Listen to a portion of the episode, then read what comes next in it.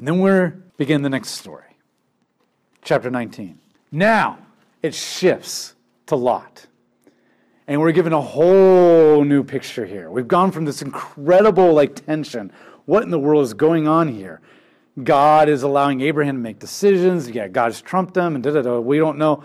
I mean, I don't know how to explain what's going on theologically there. And then we're going to go into the moral pits of humanity, from the divine council to the moral pits.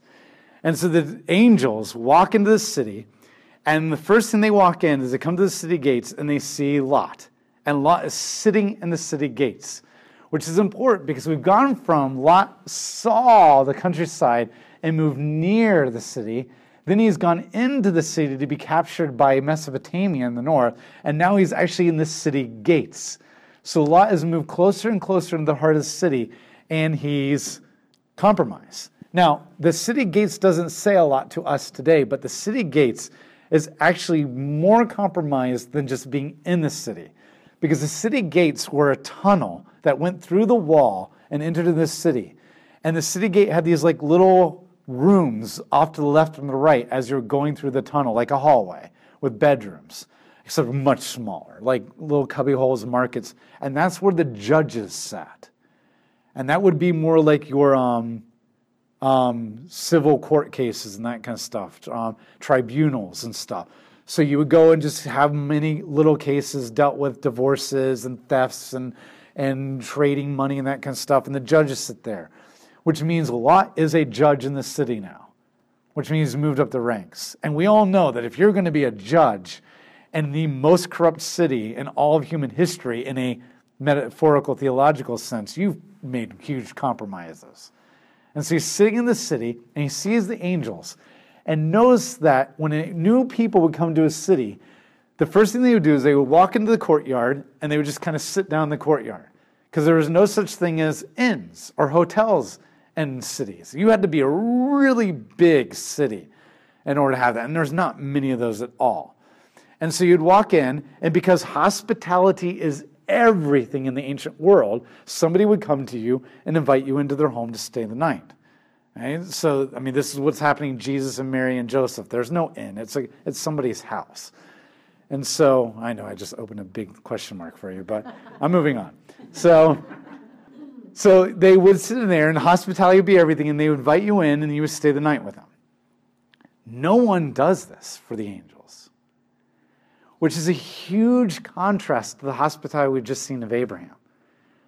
Hospitality is considered one of the worst sins that you can commit in that kind of a culture. And not only that, that's a sin of not loving your neighbor, which is one of the two greatest commandments of God. Which the point is that not only is God communicating that this city has become so evil that God's not focusing on drinking and alcohol and drugs and murder, He's focusing on the absolute lack of hospitality. For God, that's a worse sin than all those other sins because that means there's no love at all. Even people who commit big sins like drugs and alcohol, they can still have incredible love for people. But to not have love at all for a stranger, which is the most important virtue in the ancient world, that's a cold, evil heart. And that's what God first introduces you to, not the homosexuality, but the lack of hospitality. And it becomes even more of a focus because he intentionally just got done describing Abraham's hospitality. And this is his way of focusing you in on that by the fact that you just got done with the angels visiting Abraham. And Abraham pulls out this feast of 24 quarts of flour and dates and figs and goat's milk and cheese and, and a cow. And not one person in the city will invite these angels just to spend the night. But one person does Lot which shows you that there's still some righteousness in him. Not righteousness as in he is worthy of salvation through his own works, but in there is something loving still in his heart that he cares for other people. And Lot not just invites them in, he runs to them and says, Don't go in the city. Don't go in the city. Stay with me. Now, there's two types of cities. There's actually living in the city, which is more for the upper elite. And then there's living outside the city, which means you're, you're in the suburb, which means you're still considered the city, but you're not so powerful that you're in the city.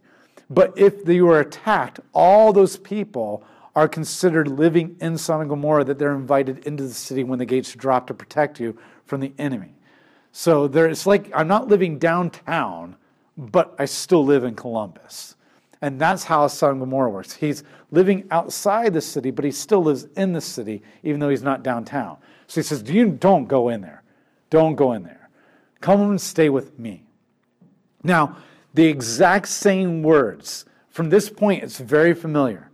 The, the author actually uses the same words that he did of Abraham. He saw them, he went to them, he invited them in, he brought them to the house, he baked them, all that kind of stuff. We were seeing him doing exactly the same thing as Abraham, which means he has the same love that Abraham has for a stranger. And that's intentional. Except he goes even further. He invites them to stay the night. And so this shows the righteousness of Lot. Now, in the middle of the night, everybody, it says, every male, young and old, from the entire city came to the gate or the door and knocked on it and said, Bring those men out. We want to have sex with them. Now, this is where we think it's about homosexuality, but it's not. Because if it was just about homosexuality, they should be with their homosexual partners. Why are they so intent on being with these new people, strangers? And not only that, when Lot says, No, no, no, no, no, don't do this thing, they say, Who do you think you are? This foreigner that's come in and he now thinks he can tell us what to do? We will deal with you after this. Now, if it was about homosexuality, they would say, I love you and I want to be with you after these guys. Or I don't care about you, I don't want to be with you. But instead, they say, You're stepping out of bounds. We're going to have a homosexual relationship with you afterwards. You have to realize that in the ancient world, they don't have the same concept of homosexuality that we do. For us, it's an identity issue. Somebody literally believes that this is who they truly are, and they're trying to live out themselves to their best ability. Now, I'm not justifying it. I'm just saying for them it's an identity, and it's a result of arrested development. There's tons of studies that show this. But they're confused. They think this is who they are. They're trying to be true to themselves. It's not about hurting people, it's about them trying to get love because they're broken and they're lonely and they're wounded and they're confused and they're trying to get love and they're doing it in the wrong way, but the only way that they can think of. But in the ancient world, that kind of homosexuality doesn't really exist. It kind of does because it's always been there, but not like it does today, and especially not in a political sense. In the ancient world, it was not uncommon for men of power to rape other men to put them in their place to show that I am powerful. And Plato, Socrates, Aristotle, Mark Antony, Julius Caesar, they all did this. They would rape another man to put them in their place because if a woman is easy to rape, she's weak. But if you can rape another man, then you really are a man. And we're, we, the closest thing we have to this is like prison. And we know this. There are certain levels of prison and certain types of men that when you go there, the first thing they'll do is they'll rape you. And they're not raping you because they're gay, they're not raping you because they love you. And if you accuse them of being gay, they'll probably smash your teeth in. They're raping you because they're putting you in your place. It is the most humiliating thing that you can do to anybody, and then especially a man who's used to having power, because it's probably why he's in jail. And they're going to put you in a place and let you know who the alpha male is. We kind of see this too in locker rooms when a head alpha male boy in a locker room begins to pick on one kid, and they may not do anything sexual, but they'll humiliate them and mock them and maybe even make fun of them sexually and it's the same idea. And this is what they're doing. These two men step in and they look like they have authority. They walk with authority. And Sodom Gomorrah is challenged by that. And they're going to put him in place. Then Lot begins to act in an authoritative way. And they're saying, You've forgotten where your place is. You're next. You need to be reminded of who's in charge. This is what this is about. And you need to understand this is the homosexuality of the ancient world. Now, I, I'm not, the homosexuality that we have today is definitely a sin. But when God says that homosexuality must be punished and it's condemned and it's going to be executed with the death penalty, he's not saying that about the kind of homosexuals today. He's saying that about a person that is so evil and dead in their heart that they're willing to take sex, which is about a man and a woman coming together as one flesh, and use it to dominate and humiliate and pound somebody into the ground. That kind of person is an abomination. That kind of a person should be condemned to death. But the homosexuality today is a sin, but it's not the hate the gays kind of a sin and stone them kind of a sin. It's a their sin is a result of broken identity, broken love, and they need to be loved. To hate them all the more is actually to make the case worse. So every type of homosexuality is a sin. That's clear throughout the Bible. Male and female, one flesh. God created in this way. But the harshness of God is not the same for this kind of homosexuality today as it was back then. Does that kind of make sense? And so, this, and all throughout the Bible, Jude, Peter, they don't condemn, the prophets, Ezekiel, they don't condemn Sodom Gomorrah for their homosexuality first and foremost. They condemn Sodom Gomorrah for their lack of hospitality. Because that's what this is really about. It's about them physically abusing people with a symbol that was meant to unite two people in the most incredible bond of love. And that's their sin. That's their sin. And that's why God's wiping them out, because the heart is evil and the heart is willing to inflict pain on people to gain more power over people, not because they have a broken identity. God doesn't wipe you out for broken identities, He redeems you. He wipes you out when you break other people's identities intentionally to gain more power. That's the sin. And so they demonstrate that. And Lot offers his daughters up. Now, even in the ancient world, to the original readers, that would be shocking. The Jew of the post Exodus would even be like, but you had to understand something. Lot has painted himself in a corner. He's not left with good choice and bad choice he's left with bad choice, bad choice, bad choice, and I've got to do my best in two seconds to figure out which is the better of the bads. Okay? And so, I mean, this is what I felt like during the elections, and I had more time to think about it. So he's got split seconds, and he's got a mob that's going to break down the door and do horrible things. And so, yes, it's shocking. Yes, it's horrifying. But remember, the, the host when you invite a guest in your house in the ancient culture, you are also committing to protect them at all cost.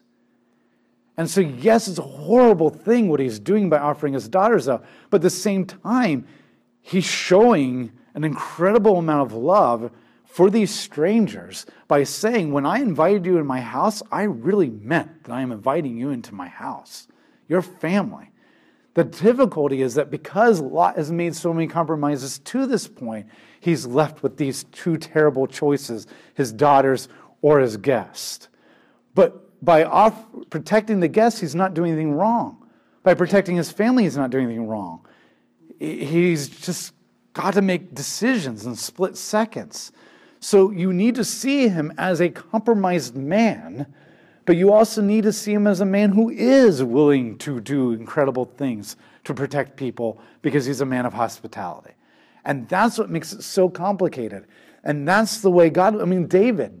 David rapes a woman, kills her husband, cuts the head off of Goliath, carries it around as a trophy for 40 years. He extorts a man for money and says, I'll kill you and your entire village if you don't pay me money. And then God says, You're a man after God's own heart. Because we're not evil and we're not righteous. We're the image of God, and we're sinful beings. And God has every right to destroy us because we're sinful. But God also loves us and looks at our heart, and He steps into that grayness and that mixed nature of ours. And he begins to sort and redeem and love and make covenants and pursue and draw us out. And it's so easy to just condemn Lot or justify him rather than see him for the complexity that he really is, the desperateness of it, the love and the hospitality, but at the same time, the horrible compromises of how could you do that? Because he's all of it, because we're all of it. And God still sees him righteous enough to save him. Not righteous enough for him to earn his own salvation, but righteousness enough for God to say, You're worthy of saving, so that I can bring you salvation. And then when is that moment when Lot, actually what Lot even does is he goes out and closes the door behind him and steps in front of it, almost as if he's sacrificing himself to them. And they've already said they're going to rape him to put him in his place, which means he's offering himself to be raped only. That's huge. And it is at that point that the angels open the door and grab him back in, because at that point the angels said, You're righteous. But notice, technically, God's not supposed to destroy the city unless there's 10 righteous people. But God never said something about extracting all the righteous people first so that there are not even one person, then he can destroy the city. Because God is just and God is merciful. And so he steps in and they pull him out and it strikes them all with blindness. Now, here's what you cannot miss this is how evil the men really are. They spent the entire night groping for the door handle. Now, one, we know that blind people can find a door handle. And I don't mean that in a mocking way. We know that blind people can find door handles, which means this blindness is way more than just a physical blindness. But two, we also know that if you probably couldn't find a door handle after minutes, I'll give you hours, maybe an hour you probably would give up and go home. But the fact that they stay there all night shows you how determined they are to inflict pain and vengeance, even though they have been so physically handicapped and humiliated. This is not homosexuality. This is an evil heart that will dominate and abuse other people to gain more power. That's how evil they are. They stay there all night to try to inflict their dominance. And at this point, it's probably now about vengeance. That's the Sodom and Gomorrah. That's what God wipes off the face of the earth. And we need to understand this so that we don't become the unloving Christians. And I know nobody in here is doing that, but sometimes we unintentionally have the God hates gay sign. But we need to understand what God is really, truly condemning this harshly so that we really can truly know what God truly hates and not what we think he hates because we don't take the time to see the character of God. This is why just reading a Bible verse is not enough. You have to see the character of God that is developed throughout the entire Bible that is behind that one verse. And this is why a lot of times I tell people there is no verse in the Bible for that. There's just me seeing the character of God over a long period of time in the Bible that tells me that this is who He is. And it's the character of God that interprets the verse, not me who interprets the verse because I took it out of context. That's important. This is why reading the whole counsel of God is so important. And I know it takes time, but He's worth it. He's worth it. And so they step in the rescue and they turn them and say, Go to your brother, your son in laws, your future son in laws, and get them too. Now that's interesting. We're told that every male, everybody is part of this. They're all wicked and corrupt. And yet the angels are willing to save these corrupt sodomites because they're pledged to Lot's daughters. Which means even before they've been married, somehow the patriarchal headship of Lot's righteousness is also blanketing the son in laws. And so Lot goes to son in law's house and he tells them, and they laugh at him and mock at him, which reminds you of Sarah's laughing. But this is not a laugh of disbelief, this is a laugh of mocking. And it's at that point that Lot and them take the daughters and they leave the city. But Lot still doesn't quite get it. He says, God commands him Go to the mountains. Go back to the countryside. Get away from the city. God's going to destroy the city.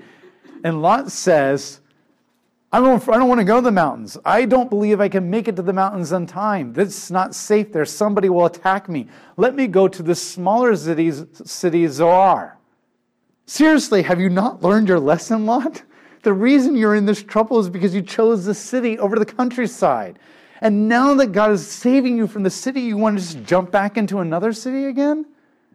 And if it's a small city close to Sodom and Gomorrah, we know that the suburbs of Sodom and Gomorrah will also be destroyed. He's not concerned about the righteousness of these cities. All he's concerned about is, I fear the mountains. I'm unprotected there. People will attack me there. Maybe I won't make it there in time, which basically he's saying, I don't, God promised me that He'll save me. He just saved me miraculously, and now He's going to take me in the mountains and promise me protection there, but I don't believe God can do it. I want to go somewhere closer. And I want to go back to the city. Which means even though Lot still has some righteous love stuff still in him, he still is not trusting God. And I think we know that. There's a lot of people that are not believers, and we can say they're incredibly loving people. They're incredibly generous. In fact, some of them put Christians to shame. But there's no trust of God at all in that heart. And that's the ultimate sin. The first and foremost is idolatry, the second is a lack of love for people. And Abram's lot is showing that love, but he's not getting the obedience to God.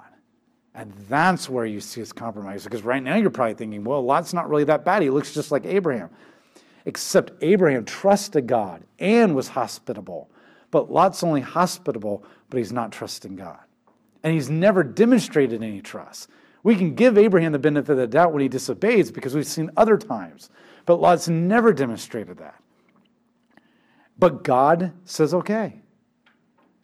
And this is what makes God so complicated and cool. He could have said, whatever, I'm doing all this for you, and you're not going there. Go back to the city. But God says, okay, I'll send you this city, and I'll protect you there too because God meets us where we are a lot of times. There's some places where He says, no, that is wrong. And there's other places where He says, Oi, I'll meet you there because your lack of faith or your hearts are hard. That's not my ideal, but I have a bigger picture for you than just smashing you right now. And so I'll compromise on that one, for lack of a better word. So he lets him go to the city. But he gives him one command don't look back or you will die. And Lot's wife looked back. And you're like, come on, God, that's kind of realistic. I mean, wouldn't you look back? Unless you're cool men, don't look at explosions. Okay, you ever notice that movies? They never look back at the explosion while it's blowing up because they're cool. Okay, and she looked back, so she's not cool, and God's like, oh, whatever. Why does she look back? because her heart's there. Nobody runs out of their burning house and looks at it and says, Cool. They look at their house because their heart is there. And they're losing everything that they've invested emotionally into. And by running on, it's that house means nothing to me. That house means more. But Lot's wife looks back and longs, and it reveals that she's not righteous. And though the patriarchal righteousness of Lot can cover his entire family, not in the blatant disobedience of a direct command from God, though. See, we don't know if Abraham's or Noah's entire family was righteous, but they obeyed Noah, who obeyed God, and they were covered. But it's another thing to be covered by your father, your father or husband's righteousness, but then directly disobey God right then and there and that doesn't warrant it. So she turns and she dies. And salt is a symbol of judgment because when salt is covered the land, it won't produce life. So Lot moves to this city and he stays there. But what's interesting is he becomes afraid of the city. Maybe as the reality sets in he begins to get comfortable and he's like, oh my goodness, wait a minute. What just happened to this city? I don't want to be in this city. And what does he do? He finally goes out to the mountains. But he shows that he's still not trusting in God because God just said, okay, go to the city, and I'll command you to go to the city, and I'll protect you there. And now he believes that he's not safe in the city, so he goes out in the mountains. And one could say, yeah, but he did obey God in the initial command. But no, he didn't because he's going to the mountains because he doesn't believe he's safe in that city, even though God said you're now safe in that city. So it's still a disobedience to God. It's one thing for me to give you a command and you don't obey me, and then later you do it. It's another thing when they give you a command and you don't do it, and they say, okay, you can go over here and you're safe there, and then you go off and do it because you don't trust that you're safe there. That's disobedience. So Lot keeps showing himself as disobedient. And then his daughters have brilliant ideas. They become incredibly afraid that they're not going to have children. Their fathers are making no effort to provide husbands for them. They were engaged, and they're in engagements are dead in the fire now. And so they're now of age, and if they get too old, they're going to think, what's wrong with her? She's too old to be married. And that was an uncommon thing in that culture. And so, and dad's living out in the countryside, there's no men to be found, and he's not making an effort. And you're like, well, they could go sneak off and get married. No, not in that culture. There's no man that's going to marry his son to a daughter that that daughter's father or brother is not there to help the negotiations. So it means is, Lot's making no effort to negotiate the marriage of their daughter, his daughters, because he's scared to go to the city to meet anybody to negotiate anything. And they're panicking. And they're afraid that they're going to be left without any children. And so they decide, the older daughter says, Hey, let's get dad drunk. And I'll sleep with him while he's drunk and then she becomes impregnated. And they're like, hey, that worked really well. Now let's get him drunk again. And you, little sister, you can sleep with him. And she becomes impregnated. Now, notice how Lot's doing the exact same thing as Noah. Noah escaped the judgment. The, the two greatest judgments in the entire Bible, talked throughout the entire Bible, is the flood and Sodom and Gomorrah. And now we've experienced Sodom and Gomorrah. Lot's been saved from it and now he's getting drunk and he's being violated in some way. This time, the violation is physical, not just looking. And he's too oblivious to even know what's going on. We're not aware of whether he knows what's going on, but chances are he doesn't, which is even worse. He's so lost control. He's so afraid. He's so in himself, so crippled by this fear and lack of trust of God, he has no idea what's being done to him. But here's the other thing, too, it's so important. God is going to save you and redeem you from a lot of things in this world. As a believer with the Holy Spirit, you are going to be saved and redeemed from the condemnation of this world. But your choices may not condemn you to eternal damnation because you are sealed in the Holy Spirit.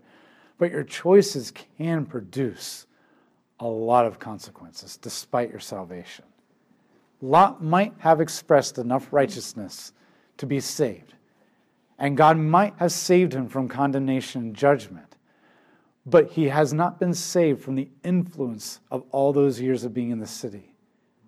And he has not protected his family and daughters from being affected by that city. It's not enough just to escape condemnation you also have to make Christ your Lord as well as your Savior, so that you also escape the consequences, the pain, the dysfunction, the rendering that sin.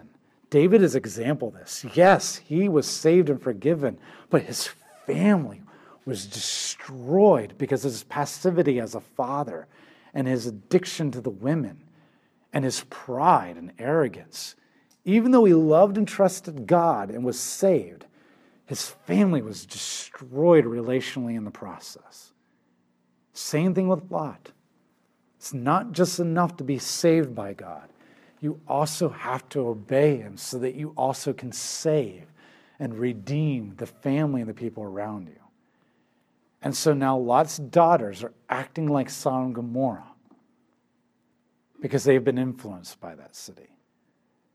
Now, the other reason this story is in this Bible is because they give birth to Moab and Ammon. And Moab and Ammon become great nations that are going to constantly attack Israel over and over again. Now, what's interesting is that we have Ishmaelites who are descendant of Abraham, and we have Moab and Ammon who are descendant of Lot, who is a part of Abraham. And so this shows that already Abraham is becoming a father of multiple nations, even though it's not happening in a godly way. But the other thing it shows you is the, all the problems that the Ammonites and the Ishmaelites and the Moabites are going to cause Israel for the next several hundred years is a result of a lack of faith. This isn't just a consequence that's going to happen to Abraham and Lot because they made bad choices.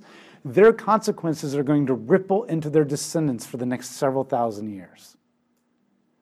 Because our sins don't just affect our family, our sins affect our grandchildren and children and our future Americans that come after us.